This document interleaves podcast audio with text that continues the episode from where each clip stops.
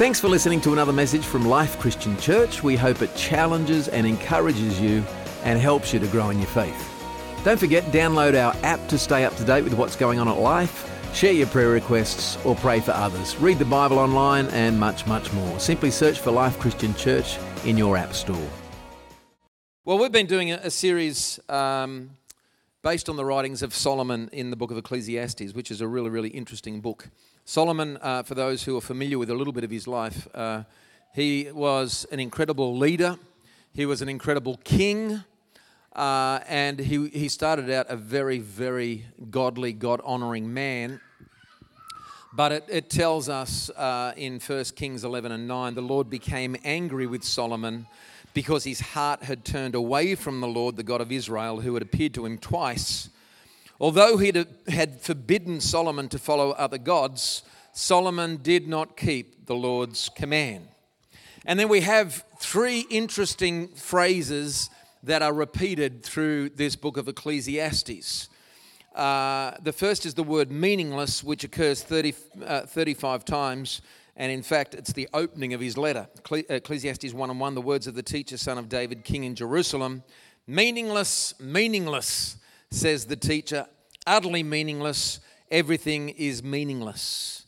And the reason uh, it's meaningless is found in verse 3, where he says, What does a man gain from all his labor at which he toils under the sun? And that phrase, under the sun, is repeated 32 times in the book. And that phrase, under the sun, is simply talking about life as it appears to be from a humanistic perspective. So there's, there's no reference to anything spiritual, any sense of God, anything uh, above or beyond or around this life. It is what you get. And uh, so, this is the perspective from which he writes this book. And, and the conclusion, which is the third uh, phrase that we see repeated, uh, is uh, that it's like a chasing after the wind, which is a phrase that's used nine times. So, he's saying living life from a human pers- humanistic perspective, living life uh, from this sense of this is just life the way it is uh, it is, uh, he's saying it's pointless. It's meaningless. It's, it's, it's, like, it's like chasing the wind. You can't catch the wind, nor can you find meaning purely living life from a, a materialistic perspective. And the theme of his book is about searching for meaning. And, and he talks about a lot of his exploits, he talks about a lot of his achievements, and that these were the avenues that he explored to try and find meaning and purpose in life. But it doesn't matter what he, where he looks or what he tries, it's interesting that uh, his analysis, after he talks about all those different exploits and avenues, is that it's all meaningless. There's no purpose. And so, as we want to continue today, I want to look at one of those particular avenues that he tried that is actually uh, very, very uh, relevant to every single person in this room, and that is the, uh, the element of work and wealth. Um, what is the meaning and what is the purpose of work and wealth? Uh, if we're not involved yet in work, some of our young people are deciding what they want to be when they finish their education. Uh, it's certainly something that is really, really important for them right now. For others, we find ourselves in the season in life where we're right in the middle of that stuff. But Solomon writes this in Ecclesiastes 5 and 10 Whoever loves money never has money enough Whoever loves wealth is never satisfied with his income. This too is meaningless. Verse 11 As goods increase, so do those who consume them. And what benefit are they to the owner except to feast his eyes on them? The sleep of a laborer is sweet, whether he eats little or much, but the abundance of a rich man permits him no sleep. I have seen a grievous evil under the sun, wealth hoarded to the harm of its owner, or wealth lost through some misfortune, so that when he has a son, there is nothing left for him. Naked a man comes from his mother's womb, and as he comes, so he departs. He takes nothing from his labor that he can carry in his hand. This too is a grievous evil. As a man comes, so he departs, and what does he gain since he toils for the wind? Ecclesiastes 6 and 1 I've seen another evil under the sun, and it weighs heavily on me God gives a man wealth, possessions, and honor so that he lacks nothing his heart desires, But God does not enable him to enjoy them, and a stranger enjoys them instead. This is meaningless, a grievous evil. And verse 7 All man's effort are for his mouth, and yet his appetite is never satisfied. Wow, what an interesting perspective on wealth and work. Friends, every single one of us has to contend with uh, this difficult exercise of trying to find the right balance in regards to money and work. And we live in a world that culturally conditions us, even from the earlier stages of childhood, that your meaning and purpose in life, ultimate fulfillment, is all tied up in what you will be when you grow up.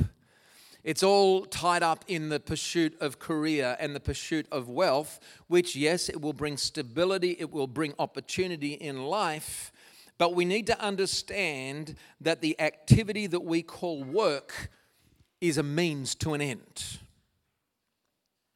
It's designed to accomplish something that is needed, but our lives get very, very quickly out of balance when we become totally consumed by the activity of work and we fail to disconnect from work at our expense and the expense of those closest to us. And, and life certainly becomes very, very out of balance if we find our work to be something that is very, very draining and we fail to do the things in life that will recharge us and refuel us. Many years ago, or not that too long ago, and I can't remember how long exactly, but remember it very clearly, which proves it's a very, very good slogan. But uh, Mars Bars had the slogan that said, A Mars a day helps you work, rest, and play. And it talks about three areas or three avenues in life that are pretty critical areas uh, that Solomon actually kind of refers to through this book the importance of work, the importance of rest, and the importance of play or recreation. They are three key areas, and we've got to find the balance. Uh, Exodus 20 and 9 says this Six days you shall labor and do all your work, but, uh, but the seventh day is a Sabbath to the Lord your God. Verse 11 For in six days the Lord made the heavens and the earth and sea and all that is in them, but he rested on the seventh. Therefore the Lord blessed the Sabbath day and made it holy.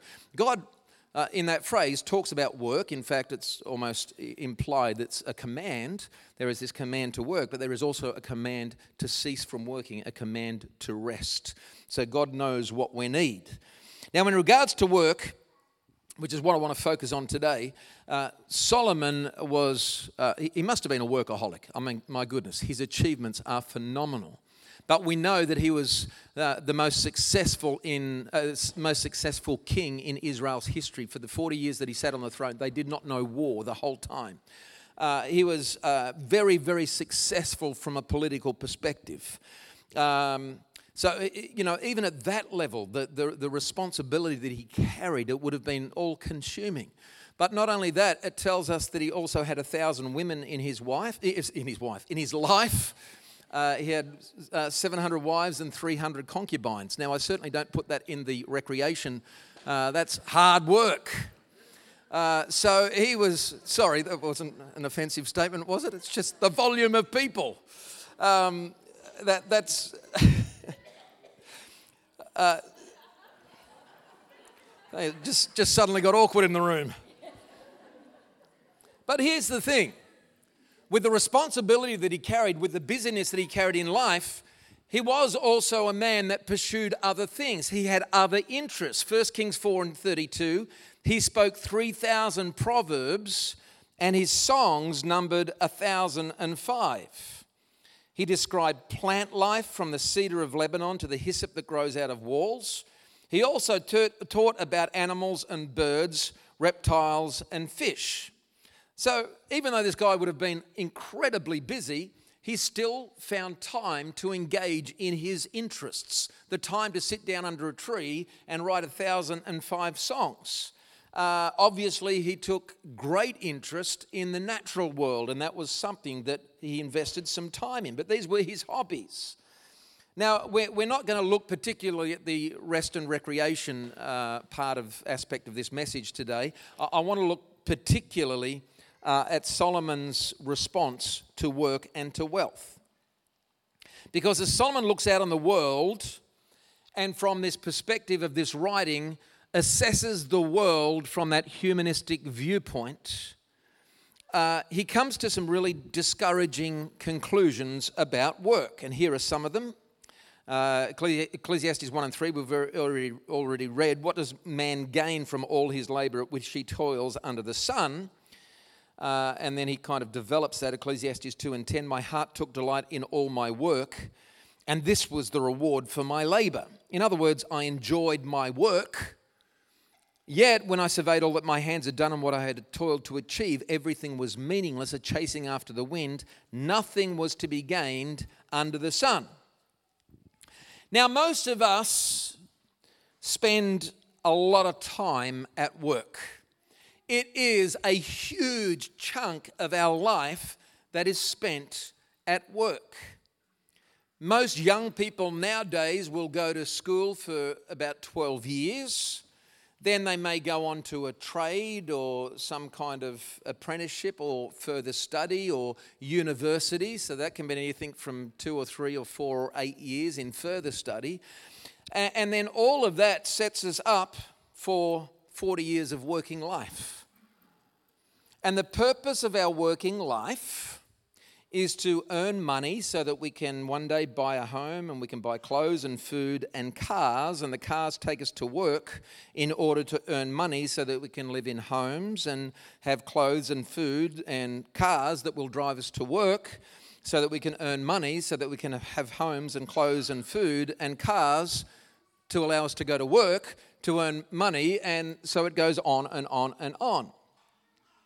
And this is the kind of thing that Solomon is talking about that there is this endless cycle that seems so futile lived from this perspective. It's a chasing after the wind. There is nothing gained under the sun. There is nothing gained living life purely from that materialistic, humanistic perspective. Here's, what some, uh, here's something else Solomon has to say Ecclesiastes 2 and 20. So my heart began to despair over all my toilsome labor under the sun. For a man may do his work with wisdom, knowledge, and skill, and then he must leave it all he owns to someone who has not worked for it. This too is meaningless, a great misfortune.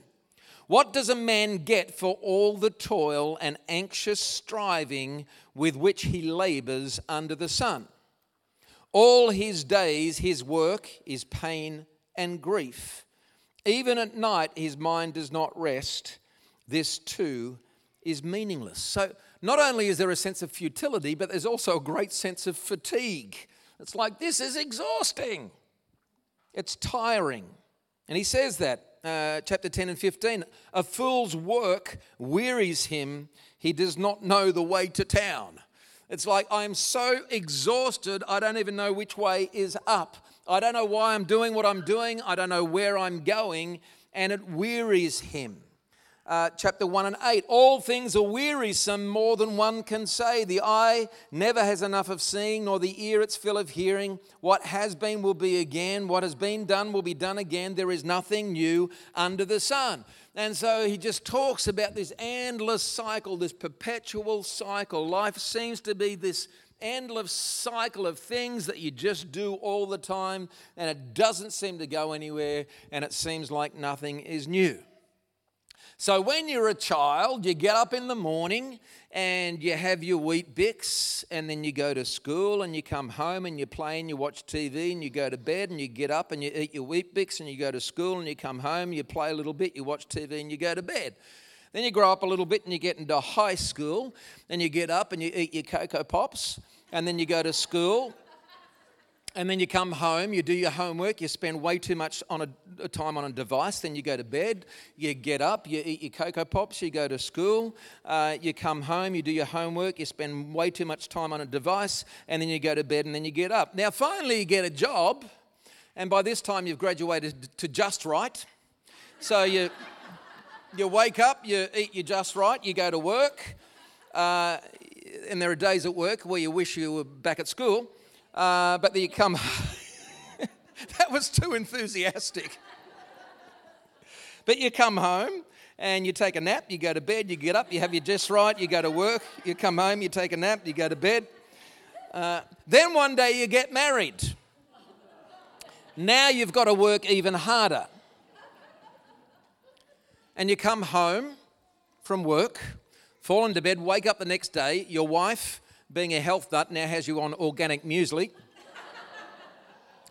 and you go to work, you come home, you watch TV, you talk to your wife you, or your husband, you go to bed, you get up, you have your organic muesli, go off to work, and uh, it's this repetitive cycle. Then you have a baby and you've got to work even harder.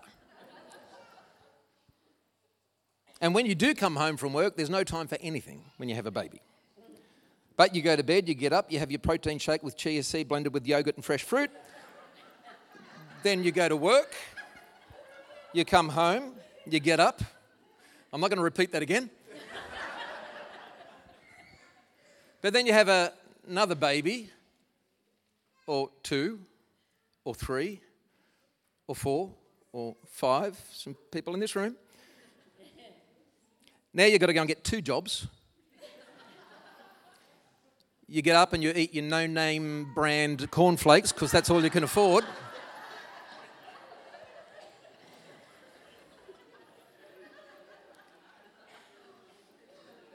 But then the kids grow up, they leave home, and you retire. And you wake up every day and you have no idea what you will do for the day, but you eat your all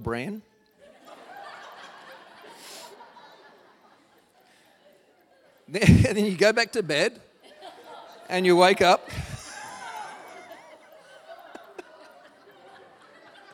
oh dear, oh dear. I didn't think it was that funny when I wrote it, but. Uh, then you eventually have a few grandchildren. You do a bit of grey nomading around the place. You graduate to putting prunes on your all bran just to help things out a little bit. And then one day it's all over. Now, I know, I know it sounds a little bit futile and depressing, but this is exactly what Solomon is expressing.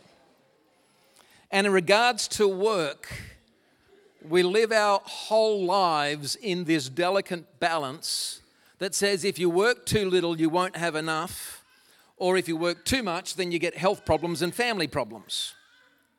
You starve if you do too little, or you burn out if you do too much. And that's why he says in chapter 5 and verse 12 the sleep of the laborer is sweet, whether he eats little or much, but the abundance of a rich man permits him no sleep. This is fascinating. He's actually saying in context here that having too much is a bigger problem than having too little because there is a myth about wealth that says this the more I have, the more content I will be. But the reality is, the more I have, the more I have to look after it. And the more I have to look after, the more I become afraid that I might actually lose it. And the more afraid I might lose it, then the harder I work to keep it. And the harder I work to keep it, the more worried I become about losing it. And the very thing that I thought would bring me contentment actually brings me anxiety. And so he says the laborer and probably in context, the unskilled laborer who just goes out and works for a boss every day, does his job, gets his paycheck, goes home, he has got less to worry about than the boss that he's working for. And he says his sleep is sounder than the boss that he's working for. So there is this sense of futility about it all. Uh, chapter 5 and 15 Naked a man comes from his mother's womb, and as he comes, so he departs. He takes nothing from his labor that he can carry in his hand. This too is a grievous evil. As a man comes, so he departs. What does he gain since he toils for the wind? In other words, he's saying you can't take it with you when you die. Chapter 2 and 17 So I hated life because the work that is done under the sun was grievous to me. All of it is meaningless, a chasing after the wind. So, what Solomon is expressing here is this pattern of work, of getting up in the morning, of going to work, of coming home, of going to bed, of getting up, of going to work, of coming home, of going to bed. But what's it all for? What's it for? And that's the big question. He's saying, from a humanistic perspective, from a material perspective, it's meaningless. And so he tries to dig into it to find some kind of meaning, as we all do. And, and I want to look at four different motivations that Solomon touches on really, really briefly. Motivations for work, four different reasons why we do what we do. And the first motivation is an obvious one, and it's simply to acquire money, to acquire wealth. Ecclesiastes 10 and 19 A feast is made for laughter, and wine makes life merry, but money is the answer for everything. Money is the answer for everything. At least that's probably what he thought when he started accumulating vast amounts of wealth. But then this is what he discovered. Chapter 5 and 10 Whoever loves money never has money enough. Whoever loves wealth is never satisfied with his income. This too is meaningless. In other words, it's not enough. And the lie of wealth says that if I just get a little bit more, I will be satisfied. But we're not, because we always want just a little bit more. And the sad reality is that in the world today, there are so many people working so hard to get money that will never, ever satisfy. So that is motivation number one. We work to accumulate money. Motivation number two, you can work just to survive. In other words, I go to work just simply to provide for the necessities of my life and my family. Uh, chapter 6 and 7 All man's efforts are for his mouth, yet his appetite is never satisfied. You know, a, a lot of people live just simply to make ends meet. They're not accumulating money and they just live hand to mouth. They just, you know, uh, uh, make this week's paycheck stretch to next week's paycheck. They work just to live. Motivation number three that he touches on is envy and pride. And how dangerous is this one? Solomon basically says listen, there's a lot of people earning money or work for money just to prove themselves, to prove something. But he says this in chapter 4 and 4 I saw that all labor and all achievement spring from man's envy of his neighbor. This too is meaningless a chasing after the wind. So he says, man, you can, you can be competitive when it comes to money and wealth. Uh, you can become envious of your neighbor, and this is, this is a huge motivation for acquiring money and wealth. So you can do it to prove something. You can work out of envy, but he says this too is meaningless. In today's speak, we call it keeping up with the Joneses. Uh, you know what keeping up with the Joneses is? It's spending money that you don't have to buy things that you don't need to impress people you don't like. So, motivation number one, we can work to accumulate money. Number two, we can work to uh, just to survive. Uh, third motivation, we can work out of envy and pride. Motivation number four that he speaks a lot about is you can work to leave an inheritance. Ecclesiastes 4 and 8, there was a man all alone. He had neither son nor brother. There was no end to his toil, yet his eyes were not content with his wealth. For whom am I toiling? He asked, and why am I depriving myself of enjoyment? This too is meaningless and miserable business. In other words, he's saying, because I have nobody to leave my wealth to, there is a meaninglessness to me going to work every day. But then he also says that even if you do have somebody to leave it all to, that's also meaningless. And he says this I hated all the things I toiled for under the sun because I must leave them to the one who comes after me. And who knows whether that person will be wise or foolish. Yet they will have control over all the fruit of my toil into which I have poured my effort and skill under the sun. This too is meaningless. So Solomon does a really good job of presenting all of these different points of view and these different perspectives and different motivations in regards to work and wealth. And he tries to give some answers, but they are just incredibly temporary and like a temporary fix and very superficial answers. But in regards to work, Solomon's summary basically is this. You can toil your whole life to achieve something that does not buy happiness, it doesn't buy satisfaction, it doesn't buy peace of mind or security. You can't take it with you when you die, and you have no control over how it's spent when you are dead. So here is his advice, here is the answer to all this meaninglessness that he sees in this regard chapter 2 and 24, a person can do nothing better than to eat and drink and find satisfaction in their own toil. In other words, eat, drink, and be merry, for tomorrow we die. But how sad it is that that is the mantra for so many people living in the world today who live from a purely humanistic perspective. Who says, My life is all about me. It's three score years and ten and it's back to dirt when I'm dead. And so I'm just going to, you know, who dies with the most toys wins. But they never get to that place of asking the bigger questions what is life really all about? Why am I here? What is the meaning of life? And sadly, so many people just shut their eyes and close off their minds to those kinds of questions, and they just focus on the eat, drink, and be merry, for tomorrow I die. But there is an answer to Solomon's dilemma. And in fact, Jesus addresses this. So we go to the words of Jesus where he says this Do not work for food that spoils, but for food that endures to eternal life. And Solomon's repeated comments about work and wealth is that, listen, it's only for today, it lasts only for now, it doesn't go any further than this immediate present. It's life under the sun, it is this here and now perspective. But Jesus, in contrast, says, Don't work for food that spoils. Don't work for food that perishes. Don't work for things that are just now. And can I just put a footnote in here? It does not mean that this stuff is not important. It doesn't mean that now is not important. We'll get that to that in a moment. But it comes to the motivation for what it is that we do and why we do it. And our motivation should never be for the here and now. Our motivation should never be who dies with the most toys wins. Uh, when Jesus says working for food that spoils, he's saying, you know, if that's all we do, if we're just working for temporary stuff, if we're just working for the things that this world offers, we will never ever be satisfied. But there is a food that we work for that endures to eternal life. That's Jesus' words.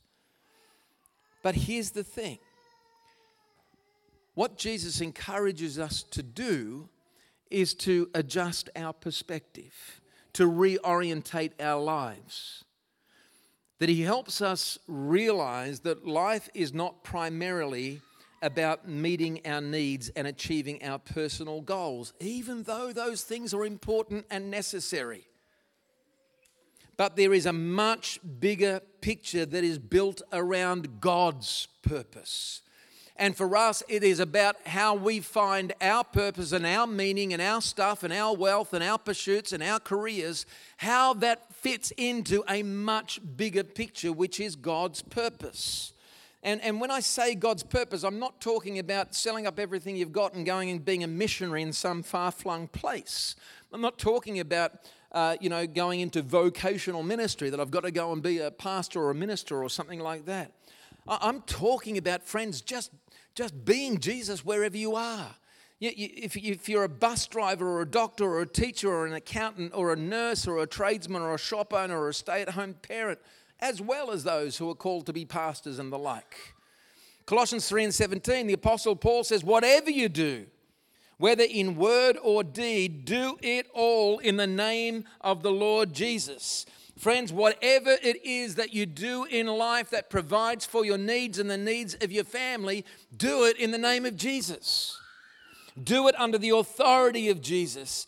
Do it seeking the bigger purpose, the bigger purposes of God.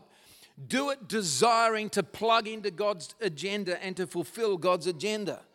We don't do what we do working for food that perishes. Paul writes this in 2 Corinthians 4 and 18. So we fix our eyes not on what is seen, that's the stuff that perishes. He says we, we fix our eyes on what is unseen. For what is seen is temporary, it does perish, spoil, or fade, as the Bible says in another part. But what is unseen is eternal. And friends, I encourage you this morning, whoever you are, and I don't know, you know, where you stand with God, but what I do know is this that this life, the three score years and ten that the Bible talks about, it's, it's not all there is. That God looks at you and He doesn't assign to each one of us uh, some time frame that is according to age. And I, have said this, I think, recently in context of another message. But God doesn't look around a room like this and give us, you know, that chronological assignment that says, well, you know, 85 years and, you know, 56 years and 72 years and all those, you know, that's, that's what we see. God has one measure of time for every human that He created. He says eternity, eternity, eternity, eternity, eternity, eternity, eternity, eternity. It is us who measures life and the longevity of life as somehow being valuable. God says it's, it's eternal life that has the greatest worth and the greatest value. Uh, and friends, in the context of this, God has a plan and a purpose for you. God has a plan and a purpose for all of our lives. Walking a faith journey with Jesus is not about filling in time before we go to heaven. Walking a faith journey with Jesus is saying, God, why am I alive now? Because it's not about going to work and eating just right. It's about God, I, am plugging in. I, I, walk every day in whatever my world looks like and whatever my career path looks like and whatever my life looks like. I walk every day knowing I'm plugging in to a bigger agenda and a bigger purpose. We have a mission to fulfill. Paul talks about that mission. 2 Corinthians 5 and 17, therefore, if anyone is in Christ, he is a new creation. The old has gone, the new has come. All this is from God who reconciled us to himself through Christ and gave us the ministry of reconciliation. That God was reconciling the world to himself in Christ, not counting men's sins, against them. Listen to this. And he has committed to us the message of reconciliation. We are therefore Christ's ambassadors as though God were making his appeal through us. And friends, if you're a Christian here this morning, the implications of this passage are absolutely huge. It means if you are a Christian this morning, God has entrusted to you this message of reconciliation. If you're a Christian here this morning, this passage clearly tells us that we are Christ's ambassadors in the world. That if you're a Christian here this morning, God makes his appeal through us. That means in your home, you're on mission. In your workplace, you're on mission. In your leisure time, whatever that looks like, you're on mission. In your school, you're on mission. And we often talk in the language of bringing people to Christ, but I want to challenge you to hear this morning that that is not the call of the gospel. The call of the gospel is bringing Christ to people and we're on mission wherever we go. We are Christ's ambassadors. Now, important footnote that does not mean that we're the religious nutters sitting in the staff lunchroom by ourselves in the corner because people just go, man, that person is weird, stay away from them. It is about, because in, let me back up. And we know people like that, don't we? Sadly. But when we are living in relationship with Jesus, Jesus in us and through us should attract, not repel. And, and, and I often talk and think in context of the ministry of being. Just the ministry of being. I don't have the scripture reference, but Paul in another part talks about we are to God the aroma of Christ in the world, first to those who are being saved and those who are perishing. Words to that effect. We are the aroma of Christ to God. Sometimes we read that passage and think we are the aroma of Christ to the world. I think more importantly, taking the passage as read, you and I are to God the aroma of Christ. And I pray that, that we stink good. I pray that when we do sit in the lunchroom, we're not sitting in the corner because people go, there's the religious nut. That people sit with us and, and just not even knowing what they're doing, start pouring their heart out to us because something of Christ in us means this is a safe place. Something about the love of Christ in us is just warm and accepting and caring. And people just become attracted to us. Friends, wherever I go, I bring the fragrance of Jesus with me. That is God's intent. Where, wherever I go, whatever I do, whether in word or deed, I do it all in the name of the Lord Jesus. And I love this peculiar passage that I have shared many, many times before Matthew 5 and 16. In the same way, let your light shine before men, that they may see your good deeds and praise your Father in heaven. I love that we read over it and don't even, it doesn't even strike us as being unusual. Notice that they see your good deeds. They don't say, hey, that's really good deeds. You're an awesome person. They see your good deeds and the glory goes to God because they recognize there is something about the way that you live your life that causes me to believe there is one, uh, only one explanation. And it is that the God you talk about, the God you say you serve, the God that you know, there's something real and substantive about that. And that's what I pray for each and every one of us. Friends, evangelism, being on mission, is a lot easier when you recognize it's less about doing and more about being. That makes it a far less scary road because so often we think of evangelism in terms of standing up on a soapbox on the corner and handing out tracts and telling everybody they're going to hell unless they repent and turn to Jesus. Uh, you know, God bless them. But it's the heart of Jesus shining through us that doesn't repel but attracts. That we would leave here and be people who are truly on mission, knowing that we are God's ambassadors, ambassadors of Christ Jesus, that He's making His appeal through us. It's about being the salt of the earth, it's about being the light of the world. 1 Corinthians 15 and 58 Therefore, my dear brothers, stand firm, let nothing move you, always give yourself fully to the work of the Lord, because you know that your labor in the Lord is not in vain. And friends, it is that which brings meaning to even the most routine and mundane of tasks. It can bring meaning into the most boring of jobs. Solomon had lost his eternal perspective, so everything that he did became meaningless. And I, I, just wonder through this period of his life if he had stayed on track with God to see that meaning restored. But, friends, we can live our lives in the same way where everything seems just a little bit meaningless. Or we can live it for the glory of God. We can live it in the power of God. We can live it for the purpose of God.